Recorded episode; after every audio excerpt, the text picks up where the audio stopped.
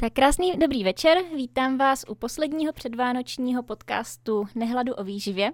Za jehož podporu opět bych chtěla poděkovat Sportisimu i rádiu, rádiu Love Music a nezapomeňte opět od zítřka soutěžit na Instagramu Nehladu o věcné ceny od firmy Sportissimo. Tématem dnešního dne bude maso. Na jedné straně tady pozorujeme trend vegetariánství nebo dokonce veganství a na to samozřejmě reagují výrobci nejrůznějších náhražek masa a ta nabídka se neustále rozšiřuje, dokonce už i restaurace stále častěji, aspoň ve větších městech, nabízí eh, nejrůznější bezmasé možnosti jídel. Eh, dřív to byl opravdu velký problém se někde najíst, dneska už třeba v Praze nebo v Brně eh, to tak náročné není. Ale na druhé straně tady můžeme narazit třeba i na příznivce takzvané carnivore diety, což je strava založená pouze na živočišných produktech. Její takový nejznámější příznivce eh, v Česku asi je Petr Mára, který někdy před dvěma lety natočil eh, sérii videí o tom, že se stravuje eh, tímto způsobem a že díky tomu dostal do remisy svou ulcerozní kolitídu, což je zánětlivé onemocnění střev. Následně i vysadil kortikoidy a po nějakých eh, tady 262 dnech točil eh, videa o tom, jak je v pořádku, jak chodí na krevní testy, jak mu nic není, jí 200 eh, až 300 gramů bílkovin denně, kilo až kilo půl masa, žádnou zeleninu, nic takového a v podstatě tím propagoval tady tu dietu. Já jsem se na to jeho video teďka před, eh, před tím, když jsem si chystala tento díl, koukala a musím říct, že to opravdu eh, odporuje tomu, vlastně co ví v dnešní době eh, vědecké studie, kde, které vitamíny například můžeme získat touto stravou, které nemůžeme. A například důvod, proč on může být i po takové době dle krevních testů v pořádku, co se týče hladin některých vitamínů, tak může být dáno i tím, že ty vitamíny mají určitou hm, dobu, do které se vyčerpají. A například po nějaké delší době už by se ty deficity na krevních testech potom projevily. Takže to platí vždycky ve chvíli, když vám někdo říká, že po nějaké době na určité dietě je v pořádku, protože si zašel na krevní testy, tak to je potřeba opravdu sledovat dlouhodobě, aby se na tom něco ukázalo. Eh, další věc je, že určitě není správné tuto dietu prezentovat eh, takto veřejně jako v podstatě léčebnou na určitý typ eh, onemocnění, protože například ta ulcerozní kolitída se může dostat do remise, kdy to onemocnění není aktivní a v podstatě ten pacient s ním může fungovat dlouhodobě. Například ve chvíli, kdy omezíte konzumaci hrubé vlákniny. A v podstatě pokud jíte jenom maso, tak eh, ta vláknina se tam nemá kde vzít. Nicméně naopak se doporučuje uh, u, této, u tohoto onemocnění uh, zařadit rozpustnou vlákninu, například to může být psílium a to má potom ochranou funkci na to naše střevo. Takže není to o tom, že veškerá vláknina by byla špatná, ale, ale jde opět eh, o to, že nám může vadit určitý konkrétní typ potravin a jejich vysazení vlastně přijde s tím, když vyřadíme eh, v podstatě věš, většinu našeho jídelníčku. Uh, no a když jsem se koukala potom, jak, jsou, jak hovoří různé metaanalýzy, což jsou takové souhrné studie, které vždy hodnotí několik set někdy i proběhlých eh, studií věnující se dané konkrétní problematice a vlastně ten závěr dělají až na základě toho, co vyjde vlastně ve většině těchto studií. Takže nejde jenom o jeden nějaký ojedinělý výzkum, ale o takový souhrn. A co říkají metaanalýzy na konzumaci masa? Tak jedna taková analýza z roku 2021 hodnotila 148 proběhlých studií, které se věnovaly potenciálnímu riziku konzumace červeného masa a potom dále zpracovaného masa. Vyšlo z toho, že konzumace červeného masa byla asociovaná s vyšším rizikem rakoviny prsu, děložní sliznice, kolorekta, tlustého střeva, konečníků, plic i jater. Konzumace zpracovaného masa potom byla asociována s o 6% vyšším rizikem rakovinu prsu, o 18% vyšším rizikem kolorektálního karcinomu, o 21% vyšším rizikem rakoviny střeva a o 22% vyšším rakoviny konečníku, s tím, že se zvýšilo o 12% i riziko rakoviny plic. Potom se ještě hodnotilo dohromady červené a zpracované maso a tam se objevilo i vyšší riziko ještě navíc rakoviny ledvin. Takže tyto výsledky hovoří v celku jasně pro omezení konzumace červeného masa a dále také zpracovaného masa. K tomu se ještě dostanu. Ale abych to srovnala třeba i s nějakou další takovou větší analýzou, tak jedna taková z roku 2021, která se věnovala vegetariánství, tak ta tvrdí, že eh, vegetariáni jsou v průměru zdravější, a to díky vyšší konzumace vlákniny, zejména z ovoce a zeleniny, vyšší konzumace rostlinných bílkovin, celozrnných výrobků a nižšího příjmu nasycených mastných kyselin a sodíku. Potom eh, zároveň, co mi přišlo zajímavé, tak je u vegetariánů pozorována uh, nižší konzumace slazených nápojů, což může být dáno například tím, že ve chvíli, kdy člověk přestane jíst maso, tak se celkově může začít spíše a více zajímat o svůj jídelníček a tím pádem se zaměří i na některé další aspekty, než je jenom to vyřazení masa. Nicméně, ukázalo se, že vegetariáni mají nižší riziko srdečně cévních onemocnění mají 1,6 až dvakrát nižší riziko diabetu. A u diabetiků, kteří se začali stravovat vegetariánsky, potom došlo k rychlejšímu eh, poklesu hmotnosti a lepší inzulinové senzitivitě, což je v podstatě jeden z takových ukazatelů eh, kompenzace toho diabetu. Byla pozorovaná nižší zánětlivá aktivita, a to tím, že v rostlinné stravě může být vyšší obsah antioxidantů, nižší byl výskyt některých druhů rakoviny a zároveň takové uh, negativum tam bylo popsané a to byla nižší kostní hustota u vegetariánů a častější riziko zlomenin u veganů. To je potom z důvodu, že v jídelníčku může být nižší množství vápníku. Dále bylo zmíněno, že v pěti z modrých zón, což jsou zóny s vyšším průměrným věkem dožití, byla popsaná konzumace převážně vegetariánské stravy, ale se zařazením masa zhruba pětkrát měsíčně. Takže o, tady už se nehovoří jenom čistě o té o, vegetariánské dietě, ale o občasném zařazení masa. Což vlastně o, mi přijde tak jako škoda, že, že právě jsem nenašla žádnou takovou studii, která by třeba hodnotila to, co se stane, když se maso jenom trochu omezí. Protože samozřejmě, aby byl člověk vegetarián, tak k tomu musí mít nějaké přesvědčení.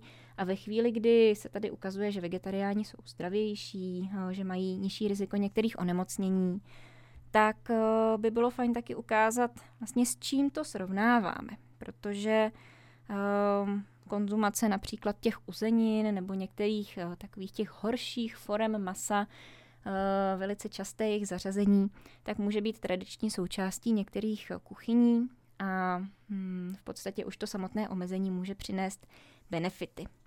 Eh, já sama například vegetarián nejsem, ale mám ráda zařazení nejrůznějších vegetariánských náhražek a přijde mi to jako takový fajn způsob, jak i dostat do jídelníčku pestrost. Často to doporučuji takhle i svým klientům, protože ve chvíli, kdy člověk konzumuje maso každý den, někdy i na oběd, i na večeři, někdo si dá maso třikrát denně tím, že třeba na snídaní ještě má chleba se šunkou, tak tím, že tam je pořád jenom to maso, tak vlastně je tam o to méně luštěnin, o to méně třeba některých zakysaných mléčných výrobků, může tam být deficit potom některých dalších živin. Jinak, co se týče potom toho, na co by si člověk měl dát pozor, pokud to maso opravdu vyřadí úplně, což je tady taky potřeba zmínit, tak je právě, jak už jsem zmiňovala, vyšší riziko nedostatku vápníků.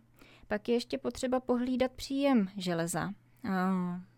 Deficit železa a s tím spojená anémie potom je také častěji popsaná u vegetariánů, než u populace, která se stravuje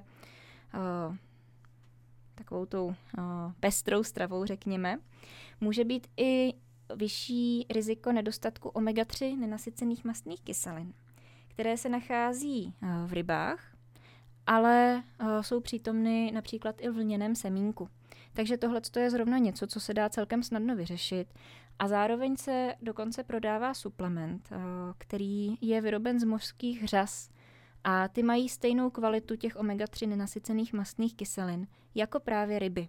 Takže pokud někdo nejí ryby a nesnese ani ten suplement, ať už protože hm, nemůže vystát uh, vůni, chuť rybího oleje, Eh, nebo právě odmítá konzumaci živočišných produktů, tak lze zakoupit eh, právě omega-3 eh, z mořských řas.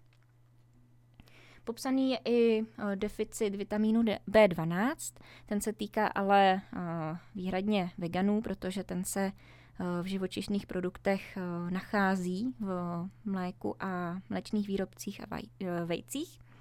Dále hrozí vyšší riziko nedostatku vitamínu D, který sice získáváme i ze slunce, vlastně skrz kůži, po expozici slunečnímu záření. Nicméně je obsažen také právě v mléčných výrobcích a rybách, takže po jejich vynechání z jídelníčku, zejména v zimních měsících, kdy ten sluneční svit není tak intenzivní, může hrozit právě nedostatek vitamínu D. Uh, potom jod, ten taky získáváme hlavně z ryb ale pokud používáme eh, jodizovanou sůl, tak by to neměl být problém. Eh, dále tam je ještě popsaný zinek, který ale uh, najdeme například v oříškách a semínkách. Uh, tak, zmiňovala jsem tady uh, vlastně tu propagaci karnivor diety, tak samozřejmě i potom na druhé straně, protože tady už se bavíme uh, v podstatě o takovém extrému, mnoho veganských blogerů například tvrdí, že konzumace vápníku a železa je dostatečná i ve veganské stravě. Což ale, jak už jsme si říkali, nebo nakousli jsme tohleto téma i v podcastu o mléčných výrobcích, tak eh, ta vstřebatelnost právě z rostlinných a živočišných zdrojů nemusí být úplně stejná. A občas můžete narazit na takové srovnávací obrázky, které vám ukazují, že na 100 gramů Eh, mléka a některých rostlinných produktů, kam patří třeba mák nebo kadeřávek, brokolice. Takže z těch rostlinných produktů získáte buď srovnatelné množství, anebo i vyšší množství, například toho vápníku. Ale problém je v tom, když se podíváme na to, kolik je 100 ml mléka a kolik je 100 eh, gramů například eh, té řeřichy, to už jsme zmiňovali, je to 25 vaniček řeřichy, tak potom opravdu ta reálná konzumace vápníku se dost liší. Je opravdu jednodušší ho přijmout dostatek z té živočišné stravy, z těch mléčných výrobků, než z rostlinné stravy. Zároveň vstřebatelnost rostlinné stravy může být až o třetinu nižší. A tam doporučuji opravdu zařazení obohacených náhrad mléka a mléčných výrobků, do kterých je vápník přidán, často právě společně s vitamínem D. Mm, zároveň tím, že je popsaná právě i ta častější anémie z nedostatku uh, železa u vegetariánů, to značí, protože ani ta vstřebatelnost železa z rostlinných výrobků nemusí být taková. Jeden z důvodů je, že uh, tyto uh, minerální látky mohou být vázány do nevyužitelných fitátů právě díky uh, stravě, která je bohatá na vlákninu a do toho se některé ty složky navážou a nejsou potom vstřebatelné. Takže toto bylo k takovým těm základním faktům. A když se budeme bavit potom o nějakých mýtech o konzumaci masa, tak uh, určitě jste někteří z vás viděli takové ty americké dokumenty, které nám vlastně tvrdí, eh, jak eh, v mase jsou hormony, antibiotika, jak v podstatě setkala jsem se například s informací, že mužům po konzumaci masa porostou prsa, protože právě v tom mase jsou obsaženy ty hormony. Spoustu těchto dokumentů jsou natočené velice tendenčně. A hlavně, co je důležité, tak jsou natočené v USA. A tam je důležité dodat, že Evropská unie má odlišnou legislativu než USA a spousta těchto látek uh, jsou v Evropské unii zakázané. Takže v současnosti není povolené podávat například uh, uh, látky s hormonálním účinkem pro stimulaci růstu. Uh, dřív to povolené bylo, dřív se to využívalo, ale zakázané je to v Evropské unii od roku 1981 takže už poměrně uh, dlouhou dobu. Um, to, že jsou dnešní uh, kuřata uh, větší, než třeba byly dřív, což je takový argument, který uh, může být použit, tak není tím, že by jejich růst byl nějak urychlován nějakými aplikacemi nejrůznějších látek, které by v tom mase potom zůstávaly, ale je to důsledek šlechtění. Takže v podstatě klasické šlechtění, kdy se, kdy se snaží uh, dosáhnout toho, aby určitý druh uh, měl co nejrychlejší a nejkratší dobu růstu. A tím pádem ta produkce se tím vlastně urychlila a hlavně zlevnila. V těch Spojených státech není legislativa tak striktní jako v Evropské unii a je, používa, je povoleno používat steroidní hormony pro růst skotu a ovcí, a uh, boviní somatotropní hormon ke zvýšení produkce mléka krav.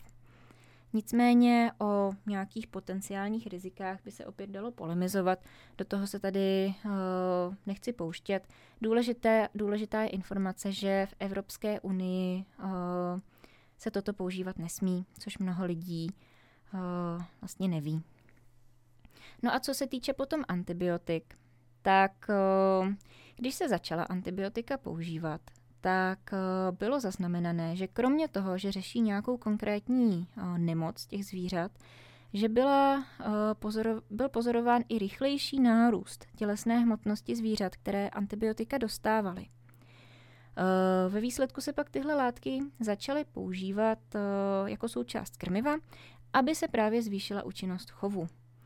Nicméně zákaz přišel v roce 2006 a jejich používání v chovech je nyní v současné době eh, celkem přísně trestáno a kontrolováno. Takže antibiotika pro urychlení růstu už se používat nesmí. Eh, mohou být použitá výhradně v případě, že se vyskytne určité onemocnění, které je bakteriálního původu. Nicméně ta léčba potom podléhá přísnému dohledu. Všechno se musí evidovat, zapisovat a během léčby se vede opravdu podrobná dokumentace. Ve chvíli, kdy je eh, ta léčba ukončena, tak eh, ještě probíhá, dobíhá určitá doba, během které se organismus zvířete zbavuje veškerých reziduí těchto látek. A po tuto dobu se nesmí to zvíře používat k produkci. Takže ani například eh, kráva, která dostává určité antibiotikum, nesmí být použitá k produkci mléka po dobu, po kterou to antibiotikum může být ještě přítomno. Takže toho se taky nemusíme bát a uh, jak říkám, legislativa v USA, odkud pochází mnoho uh, dokumentů, je jiná než v Evropské unii, takže uh, na to je důležité pamatovat. Tak to bylo asi k první části. Dáme si teď písničku a po přestávce se uh, vrátíme k tématu masa. Dobrý večer ještě jednou, zdraví vás Veronika a pokračujeme s podcastem Nehladu o výživě. Za jehož realizaci děkujeme Sportisimu. Zítra nezapomeňte soutěžit na našem Instagramu o ceny a také děkujeme rádiu Love Music. Zpátky k masu, o kterém se dnes bavíme. Zmiňovali jsme některé mýty, co se týče antibiotik, hormonů v mase, ale jsou i další aspekty, o kterých, o kterých se mluví a je řeč v souvislosti s konzumací masa. Jedna z těch složek jsou dusitany, které se používají v uzeninách. Mnoho z toho už jsme zmiňovali v podcastu o zpracovaných potravinách, takže se ho když tak pustíte, je to minulý díl. Nicméně ještě to tu zopakuju. Dusitany, které často čelí kritice, pro jejich používání. Najdete takové ty seznamy škodlivosti éček a tak dále, kde máte je očíslované od jedničky do pětky, nebo k ním máte daného smajlíka. V podstatě všechny ty složky, které jsou povolené, tak jsou kontrolované a v množství, v kterém se používají pro osoby, pro které jsou povolené, by neměly mít žádný negativní účinek. A například dusitany se do uzenin používají ne z toho důvodu, že eh, by nešla uzenina vyrobit bez nich, ale slouží tam jako prevence eh, rozvoje bakterie, která produkuje eh, botulotoxín, což je jeden z nejnebezpečnějších jedů a v případě nákazy může, může způsobit až, až v podstatě smrt. Určitě se dají najít na trhu výrobky bez dusitanů. Nicméně vzhledem k tomu, že jde o skutečně nebezpečný jed, botulotoxin, který může vzniknout, tak bych nedoporučovala jejich konzumaci nějakým způsobem riskovat, vyhledávat a spíše bych doporučila třeba tu konzumaci uzenin celkově hm, trochu omezit a najít třeba i další způsoby, jakými můžeme vlastně ten jídelníček zpestřit a co si můžeme na to pečivo dát. V podstatě, eh, než právě kupovat šunku bez dusitanů, klobásy bez dusitanů, tak si můžeme udělat například domácí tvarohovou pomazánku, kterou na chleba namažeme, která slouží jako dostatečný zdroj bílkovin, případně můžeme šunku občas vyměnit za nějaký méně tučný sír, eh, vajíčka, anebo i některé rostlinné výrobky. Další takovou složkou eh, masných výrobků, eh, která stojí za zvážení nebo která hovoří pro to, aby se jejich konzumace eh, trochu omezila, je sůl. Když se podíváme na obsah soli, tak v šunkách je třeba někde kolem 2 gramů, u klobás potom třeba i kolem 5 gramů na 100 gramů. A denní doporučená dávka soli je 5 až 6 gramů maximálně. Eh, v České republice jsme na tom asi tak, že konzumujeme, sol, konzumujeme té soli zhruba třikrát víc, než bychom měli. Takže tím, že omezíme z jídelníčku uh, zpracované masné výrobky, omezíme i sůl. Jinak uh, konzumace soli může mít negativní vliv například na rozboj, rozvoj hypertenze, vysokého krevního tlaku. Ale zase je důležité zmínit, protože už jsem se setkala i s argumenty že to tak není a že sůl žádnou hypertenzi nespůsobuje. Ono je to tak, že geneticky máme více typů lidí a někteří jsou na tu sůl více senzitivní a reagují na vysokou, vysokou konzumaci solí tím, že se jim zvýší krevní tlak a jiní naopak na to nereagují. Takže to je taky důležité si uvědomit. A ve chvíli, kdy máte zvýšený krevní tlak, tak stojí za to tu sůl eh, z jídelníčku aspoň trochu omezit. Um, další takový aspekt je potom obsah tuku. Uh, to platí u masa i u masných výrobků. Uh, u těch pozitiv vegetariánství bylo zmíněno, že vegetariáni obecně konzumují menší množství nasycených mastných kyselin. To je pravda, ale neznamená to, že každý, kdo jí maso, by nutně musel konzumovat vysoké množství nasycených mastných kyselin. Takže o, tam je důležité potom vybírat maso, které není tak tučné, respektive jeho tučnost odpovídá našemu životnímu stylu. Ve chvíli, kdy jsme aktivní, tak si můžeme dovolit sem tam i nějaké tučnější maso. Ve chvíli, kdy sedíme celý den v kanceláři, Eh, jdeme se párkrát do týdne jenom třeba projít, tak bychom skutečně měli hledět na obsah tuku a vybírat eh, méně tučné maso a masné výrobky. Eh, takový pomocník nebo taková pomůcka, kterou se můžeme řídit, a to doporučuji jak u výběru sírů, tak masa a masných výrobků, tak třeba u vegetariánských náhražek masa, tak je poměr bílkovin a tuku ve výrobku. Bílkovin by mělo být zhruba 1,5 krát víc než tuku protože to odpovídá tomu, jaký by měl být poměr eh, bílkovin a tuku zhruba tak v našem jídelníčku. A ve chvíli, kdy se budeme řídit tím, že budeme konzumovat zdroje bílkovin, které mají tento poměr, tak spíše zajistíme, že i v našem celkovém jídelníčku ten poměr bude ideální. Eh, pozor dejte tedy například na eh, mleté maso. takové to klasické mleté maso, mix vepřového a hovězího, tak obsahuje 20, někdy 25% tuku. A potom ten obsah bílkovin je někde kolem třeba 15 gramů. Takže tam to určitě neodpovídá tomu doporučenému poměru. Ale ve chvíli, kdy koupíte například méně tučné mleté maso, uh, mají ho v Lidlu, v Albertu jsem ho viděla, nebo v Byle třeba seženete mleté drůbeží maso, tak uh, tam potom ten obsah tuku uh, je nižší, třeba někde kolem 7 až 10 a bílkovin tam potom je víc, těch tam je kolem 17 až 20 gramů, takže ten poměr je potom ideální.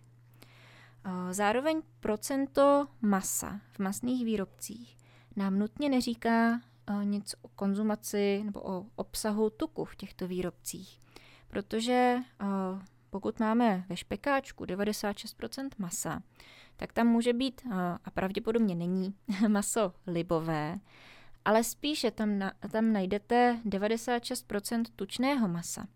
A takový produkt potom může mít klidně 30% tuku. A ve chvíli, kdy má produkt 30% tuku, tak určitě nesplňuje poměr bílkovin a tuku 1,5 ku 1. Takže určitě je fajn sledovat obsah masa v těchto výrobcích z hlediska jejich kvality, ale ne z hlediska vhodnosti do jídelníčku, co se týče obsahu bílkovin a tuku. Takže není to tak jednoduché, jak by se mohlo na první pohled zdát, ale důležité je zkontrolovat obě tabulky, jak složení, tak výživové hodnoty. No a zmiňovala jsem právě i ty masové náhražky, takže tam taky koukejte na to, abyste eh, splnili tento poměr bílkovin a tuků. Protože některé náhražky masa, které se na trhu vyskytují, tak třeba vůbec nemusí obsahovat eh, významné množství bílkovin. Viděla jsem například náhradu eh, sekané nebo kuřete na grilování, kde to kuře bylo, myslím, vyrobené z kukuřice, a, nebo kuře, náhrada kuřete. A těch bílkovin tam bylo minimum, zatímco obsah tuku byl relativně dost vysoký. Takže hlídejte ve chvíli, kdy nahrazujete maso, některou z náhražek, tak aby vůbec ta náhražka byla zdrojem bílkovin. Um, dále bych doporučila ve chvíli, kdy se rozhodnete cokoliv omezit uh, z jídelníčku, ale i ve chvíli, kdy se stravujete pestře, tak myslet na to, že máte nárok každé dva roky chodit na preventivní krevní testy. Můžete si nechat udělat krevní obraz, zjistíte, jak jste na tom s obsahem železa, vápníku, s cholesterolem, krevními tuky, tedy acylglyceroly a dalšími parametry. A je to opravdu dobré toho využít, protože jedině tak člověk zjistí, jestli mu skutečně nic v tom jídelníčku nechybí. A i pro lidi, kteří se rozhodnou něco z jídelníčku vyřadit, to je taková fajn kontrola. Ale jak jsem říkala na začátku, je důležité ve chvíli, kdy se chviličku stravujete nějak jinak a první krevní testy vám vyjdou dobře, tak nebrat to jako konečný výsledek, ale chodit skutečně jednou za dva roky. Je to na pojišťovnu, máte na to nárok, tak toho využijte. Zároveň je fajn nebrat vegetariánství eh, jako klíč ke zdraví. Eh, jak už jsem říkala na začátku, ono právě u vegetariánů je často eh, poukazováno na to, že to, že se člověk stane vegetariánem, často znamená, že se začne celkově zajímat o svůj životní styl. Tím, že je tam popsaná třeba uh, nižší konzumace těch sladkých nápojů, tak to je přesně to, co proto svědčí. Takže ono často postačí třeba jenom uh, zvýšit pestrost jídelníčku, myslet na dostatečnou konzumaci ovoce a zeleniny, sem tam to maso nahradit a můžete mít podobné výsledky, jako vyšly vegetariánům v té eh, studii, kterou jsem zmiňovala na začátku. A když se potom bavíme teda o té čistě zdravotní stránce, protože o, nějaká etická stránka toho, jak se stravujeme, to je věc každého z nás. Každý ať se rozhodne podle svého nejlepšího uvážení. Ale co se týče té zdravotní stránky, tak když si jednou za čas dáme maso, Eh, tak tím zmírníme riziko eh, nedostatku eh, železa. Ve chvíli, pokud víme, že deficitem železa trpíme, nebo že jsme ho už někdy měli, tak je fajn si to maso jednou za čas prostě dát, abychom tomu předešli. Zároveň je fajn do jídelníčku zařadit ryby. A to výživové doporučení zní dvakrát týdně. Někdo má občas strach z ryb a těžkých kovů, které můžou ryby kumulovat, tak tam je zase potřeba si uvědomit, že záleží taky, jak která ryba. Tyto látky se kumulují v tuku a více u ryb, které jsou na konci potravního řetězce. Zároveň při zařazení dvakrát týdně to nevadí ani pokud si dáme třeba nějakou makrelu, která patří mezi tučnější ryby ale eh, ve chvíli, kdy je třeba žena těhotná, tak by měla vybírat spíš ryby, které jsou na začátku potravního řetězce a které nejsou tak uh, tučné, takže nemají tolik toho tuku, kde by kumulovaly nějaké ty těžké kovy. Pak by tam toto riziko mělo odpadnout. Zároveň, co je fajn si z toho dnešního povídání uh, odnést, je určitě fajn omezit uzeniny. Uh, nejenom proto, že jejich konzumace je skutečně spojovaná s vyšším rizikem uh, některých onemocnění, tak se vyhnete například i nadbytečné konzumaci uh, té soli. Večerní občerstvení lze určitě připravit i jinak, než že nakrájíte na stůl klobásu. Jak už jsem říkala, tvarohové pomazánky, luštěninové dipy, čerstvé síry mohou být úplně skvělou alternativou a myslím si, že i spoustu lidí něco takového, takovou změnu eh, ocení. A zároveň, zase, jak už bylo zmíněno v minulém podcastu, je fajn omezit i domácí uzeniny. Ono to slovo domácí spoustě lidí lidem zní, jako že to je lepší, kvalitnější, výživově vhodnější. Nicméně eh, domácí podmínky pro uzení jsou často nekontrolované a vznikají tam právě ty škodlivé produkty v tom kouři, které se dostanou na tu uzeninu a vy je potom skonzumujete. V průmyslu se udí šetrným, šetrnějším způsobem, kde karcinogenní látky nevznikají. Udí se například studeným kouřem, takže tam je to taky jiné a to domácí uzení opravdu není, není vhodné. Stejně tak jako opékání nad otevřeným ohněm. Ve chvíli, kdy se griluje, tak je určitě fajn eh, to maso neopékat nad otevřeným ohněm, ale například aspoň v takovém tom alobalovém eh, tácku, případně eh, třeba na kameni.